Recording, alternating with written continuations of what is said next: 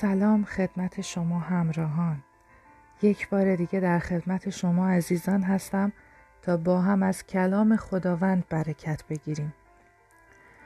پولس رسول در فیلیپیان باب چهار آیه چهار میگه در خداوند دائما شاد باشید. باز می‌گویم شاد باشید. و در ادامه میگه بر هر چه خوب و عالی است و زیبا است تفکر کنید.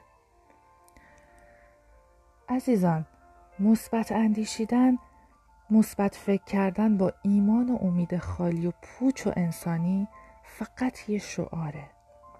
شاید چند ساعت بیشتر دووم نیاره.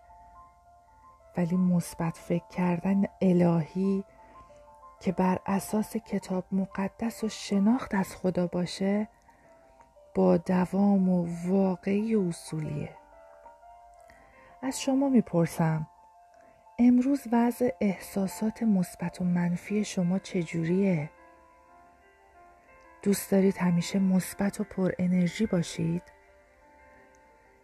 پس از خودت و احساسات انسانی خالی خودت دور شو و تماما به خدا و عظمت اون فکر کن اعتراف نیکو کن.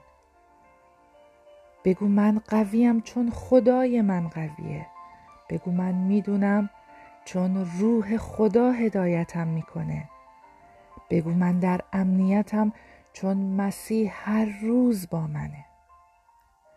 بگو من معروفم چون خداوند منو به نام خودم می‌شناسه. بگو من ثروتمندم چون خدا به من برکت میده.